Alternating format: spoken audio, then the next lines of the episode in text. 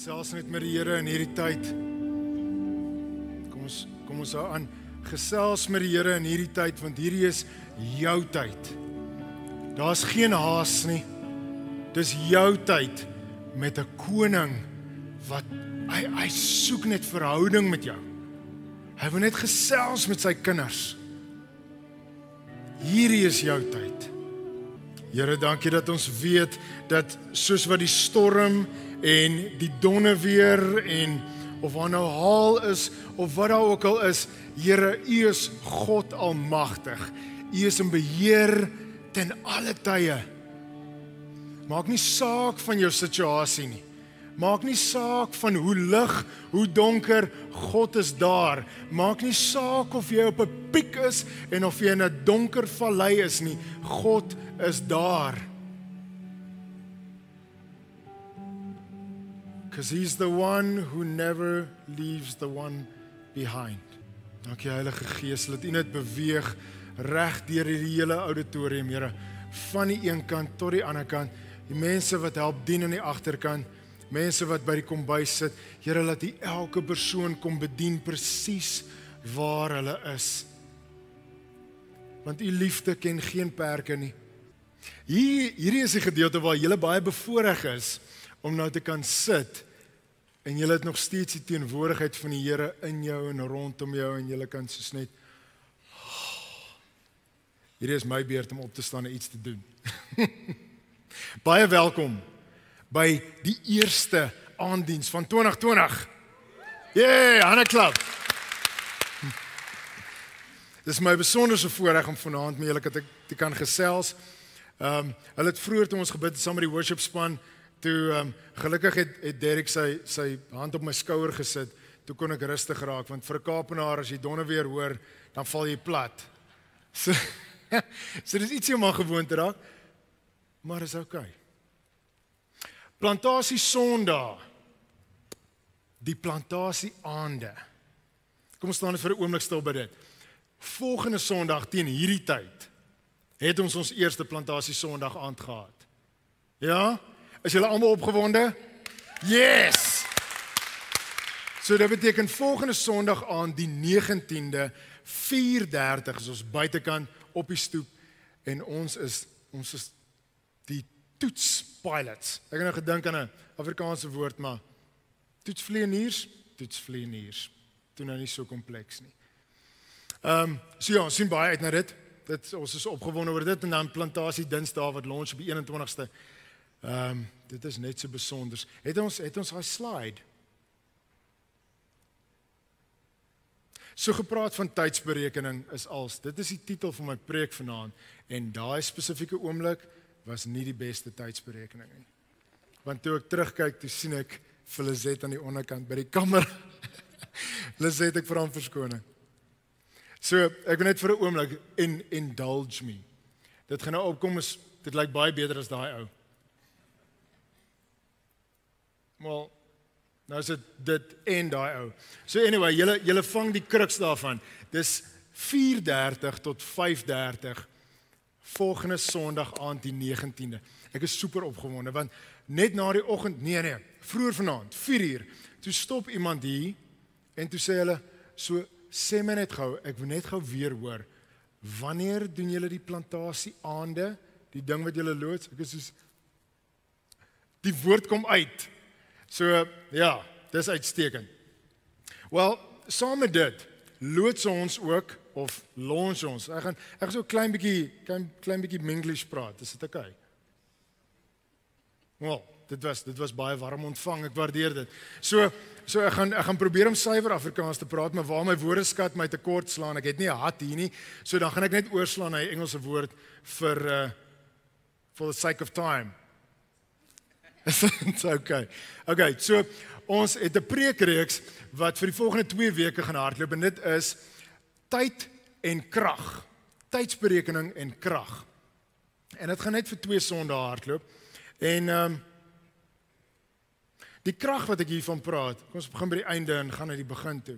Die krag wat ek hierna verwys is nie soos wat ek eendag die verlengingskoord koppeling wou gedoen het en ek sit dit af, af by die kragpunt En toe ek nou hierdie hele storie oopmaak, dink ek wel as mos nou af daar, maar ek het dit nie uitgeprop nie. So vir die van julle wat 'n klein bietjie van elektrisiteit weet, dis nie 'n great idee nie. Daar's nog steeds krag daardie. En toe ek aan albei drade vat, toe sê die ding vir my, so gaan plug dit uit. Ehm um, so daai is nie die krag waarvan ons praat nie. Die krag wat ons hiervan praat is 'n almag. Dis God se almag. En dit is wat hy vir elkeen van sy kinders gee. Dit is die autoriteit wat jy het op aarde.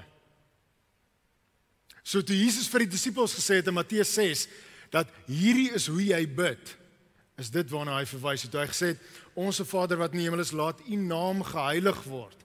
Moet dan maar laat U koninkryk kom. Laat U wil geskied, soos in die hemel, so ook op die aarde. Dis die autoriteit en die verantwoordelikheid wat ons het met daai krag wat God vir ons gegee het. Het is dit 'n lusmakertjie. So dis volgende Sondag. Maar wat ons vanaand van gaan praat is tydsberekening is als. En ehm um, aan die begin van 'n nuwe jaar, glo dit of nie, kry meeste van julle 'n redo. Baie geluk. Dit beteken 2019 is in die verlede. Ek verstaan, dis 'n dis 'n epiphany van my kant af. Maar 2019 is verby en ons is nou in 2020. Julle kry 'n redo. So jy kan hierdie jaar instap en sê, "Oké, okay, Here, Ek besef wat laas jaar gebeur het. Maar hierdie jaar wil ek by die leiersels vat en ek wil saam met u stap. So sê my, wat doen ons hierdie jaar? En ons almal besef die almag van God. So as jy saam met hom wandel, wat jy moet besef vir hierdie jaar is jou potensiaal is eindeloos. Eindeloos. As jy kan dink aan iets wat in jou eie mag is, dink jy te klein. As jy saam met God wandel, moet jy bonatuurlik dink en jy moet dink in abundance. Jy moet dink, Here, wat kan ek doen? Wat is om te doen wat ek nie op my eie kan doen nie? Want die oomblik wat jy daai ding het, besef jy dat jou wandel saam met God nodig is. Ons is medewerkers. In Jesaja 43 vers 18 sê: "Vergeet al die dinge van wat in die verlede gebeur het. Dis niks in ver, vergelyking met wat ek nou gaan doen nie." Da Ek gaan dit gou weer vir julle lees net net vir die vir die sake of duidelikheid. Vergeet al die dinge wat in die verlede gebeur het. Dis niks in vergelyking met wat ek nou gaan doen nie. Dis besonders. Dit is besonders want ek gee vir julle hierdie openbaring aan die begin van die jaar. So my aanhitsing vir julle is gaan sit by die Here en hoor wat daai ding is. Want soos 'n afsetter my my dogter hardloop atletiek. So sy het nou eendag hier geoefen by Swartkop. Soos 'n afsetter sal wag en hy sal sê op julle merke gereed en dan so 'n awkward pause. En dan sal die een of ander eager beaver sal haar wegspring en as dit soos ja, disqualified. DQ. Ek weet nie waar daai afkorting vandaan kom nie, maar anyway, so so kan jy dit doen met God? Ja, ja jy kan. Jy kan voor die gun wegspring. Maar God gaan jou nie disqualify nie. Dis nie sy hart nie, dis nie hoe hy werk nie. Maar hardloop jy hom wel vooruit wat jy op 'n stadium gaan moet besef, okay. Okay Here, ek ek het die plan gehoor, maar ek het dalk die strategie gemis. My tydsberekening was dalk 'n klein bietjie uit. Maar ek wag totdat die tydsberekening reg is. Hierdie is belangrik om te besef want baie keer sal jy 'n plan by God kry of 'n doel by God kry en jy sal dit najag maar jou tydsberekening is verkeerd en dan dink jy mm, ek het seker maar verkeerd gehoor Hoor julle wat ek sê? So julle moet julle moet julle moet handjies opsteek of gesels met my. Want nou, dan weet ek julle is daar. OK, so hoor gou die volgende. Watse rol gaan God in jou lewe speel? Want die rol wat God in jou lewe gaan speel, gaan vir jou bepaal hoe ver hy jou kan vat. As God wankelrig is, as God tydig en ontydig in jou lewe teenwoordig is, besef dat hy gaan nie die rots wees nie. So op daai op daai daai rigting sal ek nie te veel gewig op sit nie, maar hier's die realiteit. Jy het nog 'n kans aan die begin van 'n nuwe jaar.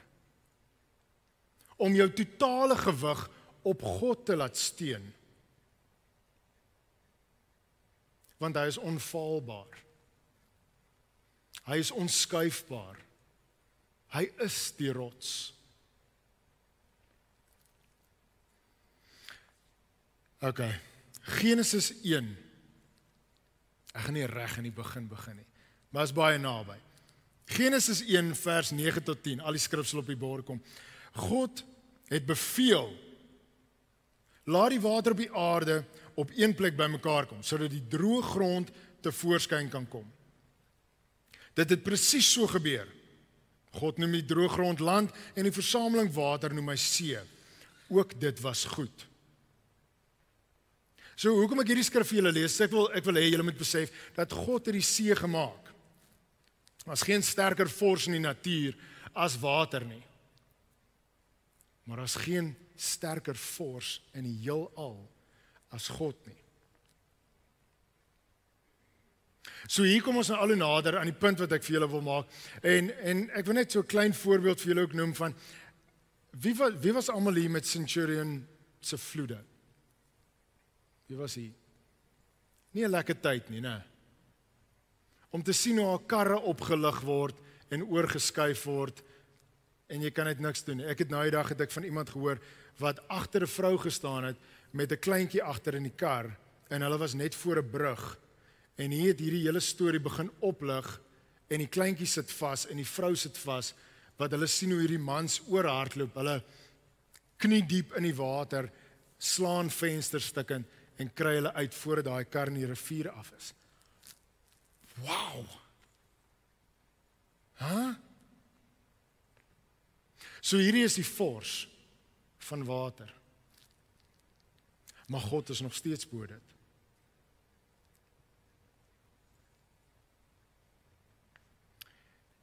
Ek het ehm um, ek het 'n getuienis van toe ek jonger was. En ehm um, ek ek lyk jonk, maar ek is ek is 40. Ek is baie trots op daai 40 want dit is 'n ronde getal. So ek ek ronde getalle werk. Die radio op 15 of op 20. Daar's niks in die middel nie. Ehm um, so ek was heelwat jonger en ehm um, ons in vakansie is ons in Harold's Bay En ek weet nie wie van julle al daar was nie, maar dit dit loop in so baai. Ja.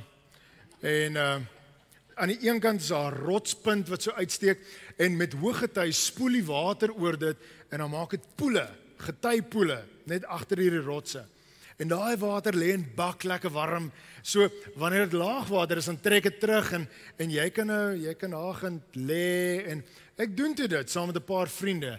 En ek is nie 'n newbie as dit kom by die see nie. Ek het groot geword in die Kaap.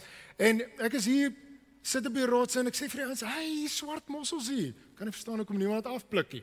So ek kry toe 'n emmertjie en ek gaan sit en ek weet reël 1 as dit kom by die see, as jy draai nie jou rug op die see nie. Mm. Ek sit toe tussen hierdie rotse en ons hoë rotse agter my so die water gaan nie uitkom nie. Dis laag gety plukkie mosseltjies af en gooi dit daaroor en die volgende oomblik toe hoor ek maar hm, klink soos 'n toilet wat loop. Toe kom ons fyn straaltjies ek wow, dit was seker nou 'n groot wave en die volgende oomblik toe kom daar actually 'n groot wave. En daai ding slat my vir 'n 10. Nie eers vir 'n 6 nie, vir 'n 10. Want ek kyk oor, hier sien ek hierdie muur water wat aankom. Ek so ah, gryp in die eerste en beste rots wat ek in die hande kry. Niks. Niks. Toe daai water my tref, hy ruk my los, hy rol my bo die rotse. Toe ek eventually toe die water klaar is, toe bekleed ek myself weer daar en ek staan op en ek is so Wat is dit? Waar het dit vandaan gekom? En ek kyk so en is my elmboog gestikkend in my knie, my enkel is daar een of ander wit ding wat daar uitsteek en ek, was nie heeltemal seker wat dit is nie. Maar omdat ek nou nog in die sout water ook is, toe lyk alles vir my fyn. Mm. En toe ek na my hande kyk, waar ek in die rots vasgehou het, het daai water my net weggeskeur. So my vingers is in stukke gesny. En die volgende oomblik toe die golf al lank weg is en ek staan net so En my vriende vra my, "Dude, is jy okay?" Ek sê, "Ja, ek dink ek's alright." Rush. Hier massa exodus van al my bloed. Dit kom oral uit. Ek is so, "Ah, ek het nie eens geweet ek het daar geval nie." Dis oral, dis net bloed, dis chaos. En ek het probeer vashou aan die rots. Ek weet daar daar skuile preek daar binne hoe die wêreld baie vinnig jou kan wegskeer, maak nie saak hoe styf jy in die rots vashou nie. Beheer is baie keer 'n illusie. Ek het gedink op baie stadium ek weet wat die see gaan doen. Ek het beheer oor my nabye toekoms. En die volgende oomblik toe het ek beheer verloor. Jesaja 51 vers 15 sê Want ek is die Here jou God wat die see onstuimig maak sodat sy golwe dreun. Die Here die Almagtige is my naam. Stefan het baie raak geslaan met hierdie met die uh, die worship set van vanaand. Ek en hy het glad nie gepraat nie, net die golwe was daarin. So jy, dit dit mag dalk Ou Testamenties voorkom. So kom ons praat van Matteus 8 vers 26. Maar Jesus sê vir hulle: "Waarom is julle so verskrik? Is julle geloof dan regtig so klein?"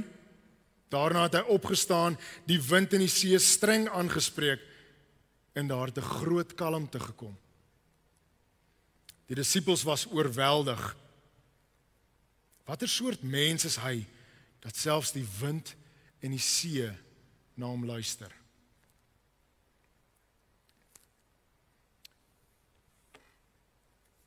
Hierdie is ons God. Hierdie is die God saam met wie jy 'n pad stap. Hierdie is die God waar jou tydsberekening perfek is mits jy saam met hom stap. Want ons kan baie vinnig kan ons daai rots los en ons kan rol en jy dink jy's okay. En voordat jy jou oë uitvee, is daar snye oral en dit begin uit stroom. En dan dink jy, Wat? Ek het dit nooit sien kom nie.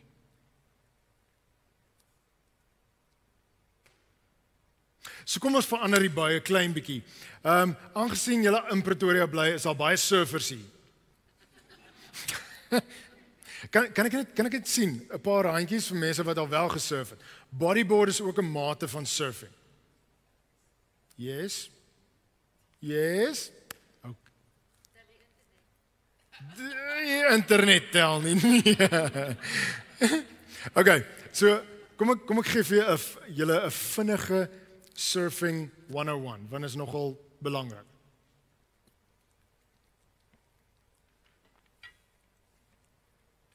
Om te surf, het jy see nodig.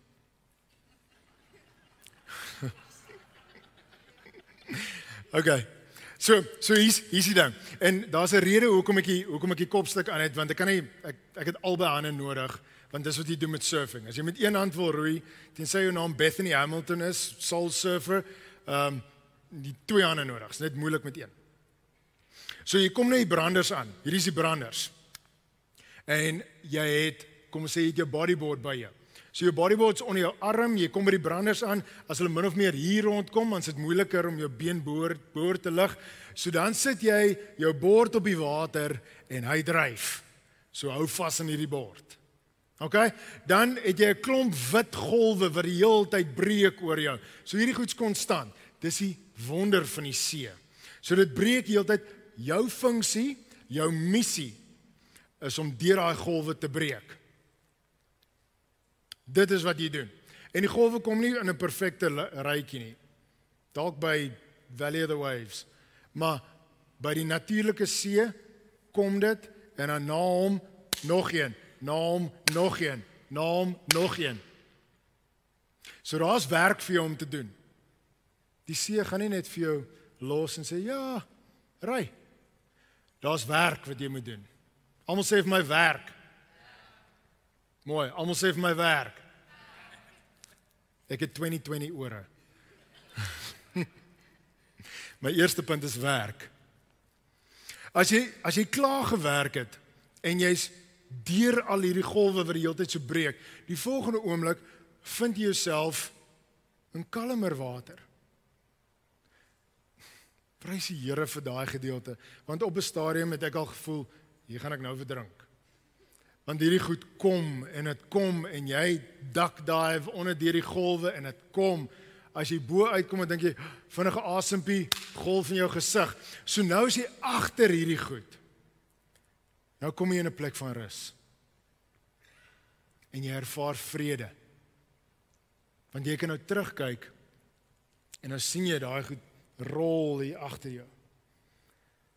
Hierdie vrede is 'n tyd wat jy moet geniet want jy het 'n doel waarna jy mik. So hierdie vrede los dit as vrede. Moenie vrede onvrede maak nie, want ons het baie kere geneigtheid omdat ons doeners is. Meeste van ons is doeners. Die oomblik wat vrede kom, dink jy jy gaan jou redding verloor. Maar dit werk nie so nie. So jou tweede woord is vrede. Die derde woord is iets wat jy moet kyk. Dis 'n dis 'n doen woord. Na vrede kom doen. Nou soek jy rond, jy kyk agter jou. Die water was plat geweest, maar eers moet jy 'n golf kan begin ry. So jy kyk na na effense bewegings in die water. En hy maak seker effense duiningkies en as jy is, is jy die een? Nee, en hy vloei onder jou deur. Is jy die een? Nee. Maar wat is die ding wat 'n golf nodig het? Yes, baie water. So wanneer die golf begine bou, gaan jy hom voel. So jy sit op jou bord en jy kan jou hande in die water druk en die volgende oomblik voel jy net maar die die see begin sulke strepe trek met jou vingers. So daar's nie een duining wat dit op sy eie kan doen nie. Hy het nog water nodig. Hy trek al daai water bymekaar want daar's nou energie wat hy nodig het. Sien jy met my? So jy voel die water ewe skielik en dit dit trek, dit begin sulke strepe maak en jy "Mmm, hier's iets aan die gang." Nou hou jy dop. Jy soek, jy soek en die volgende oomblik sien jy maar hy begin. Nou hier's waar tydsberekening aankom. Want julle derde woord, julle vierde woord is saam. So jy soek Die water trek saam en nou begin jy kyk, okay. Is my tydsberekening reg? Moet ek nader gaan? Moet ek see, moet ek sand se kant toe gaan? Moet ek diepsee se kant toe gaan? En daai golf begin bou en jy kom agter maar jy gaan hom mis. Tydsberekening. So nou beweeg jy terug. En jy draai om en jy paddel vir alles wat jy werd is. Nou sal weer 'n bietjie werk. En die volgende oomblik As jy jou tydsberekening reg kry, dan kom daai golf al die krag van vyf oseane agter dit en jy voel hom. En die werk is verby en jy beweeg nie meer op jou eie krag nie. Maar jy beweeg op die see se krag. Dis hoe ons met God beweeg. Met God is al werk om te doen aan die begin. So dit voel, dit voel baie keer, "Yes, maar kan nie ek kan nie 4 uur opstaan in die oggend nie. Ek kan nie 5 uur opstaan in die oggend nie. Ek moet eers moet ek tyd kry om in die woord te spandeer. Ek het nie genoeg tyd. Daar's werk om te doen, want jy moet tyd in die woord spandeer. Jy moet hoor wat God vir jou sê. Dan wanneer jy in daai ritme kom, is daar 'n plek van vrede. Want vir 'n kind van God wat nie funksioneer in vrede nie, as jy besig om 'n hamsterwiel te trap. Jy gaan al in die ronde, al in die ronde, al in die ronde. Soek hom. Soek hom met alles wat in jou is, want sy plan vir jou is perfek. Saam stap ons hierdie pad. Vyand soek jou so. Die vyand soek jou eers in 'n hoekie waar jy krepeer op jou eie.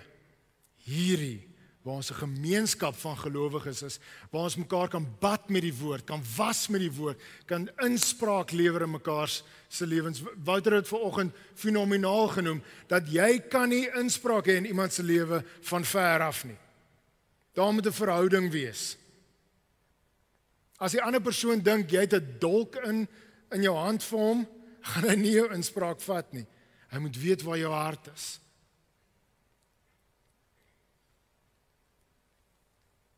En die laaste een is jou keuse. So jy kan altyd kies. Jy kan altyd kies. Die keuse bly joune. God gaan gesels met jou.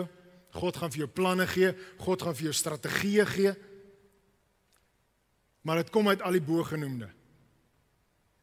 Maar wanneer jou tydsberekening reg is, dan beweeg die krag van 'n almagtige God saam met jou. En dit bekragtig wat jy doen. Amen. Die worship span kan vir my opkom. So volgende week praat ons verder oor daai krag. Julle is my besonder stil. Ja, maak dit vir julle sin. Wie gaan almal uit en gaan surf hierna? Yay! Mooi daai, het 'n klein bietjie reën geval. Uh julle mag dalk hier en op rivier aandurf. Laat ek vir julle bid voor dit. Here, dankie vir elke persoon wat hier is en Here mag hierdie woord tasbaar raak vir elke persoon hier. Mag dit vir hulle relevant raak en toepaslik word in hulle lewens. Here mag ons besef dat daar Daar is 'n plek om 'n werk te doen. Daar is 'n plek om te woeker. Maar daar is 'n plek van vrede. Daar is 'n plek waar jy die kalmte van die Here ervaar oor al jou doen en late. Want ons soek U. Ons soek U met ons hele harte.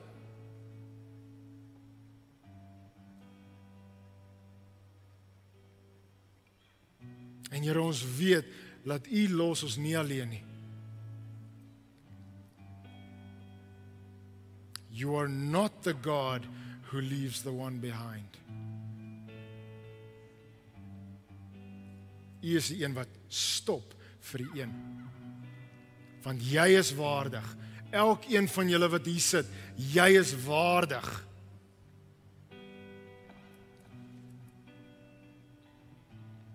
Want Jesus se kosbare bloed het vir jou gevloei.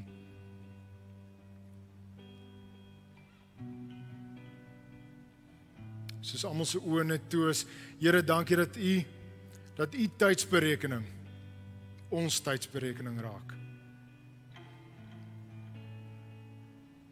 Here, dankie dat U koninkryk aarde toe kan kom. Laat U wil kan geskied. Soos in die hemel net so ook op die aarde. In ons lewens. Here, tyd saam met U is vir ons als. Tyd saam met die koning van konings is als is als wat ons nodig het is daar. Amen.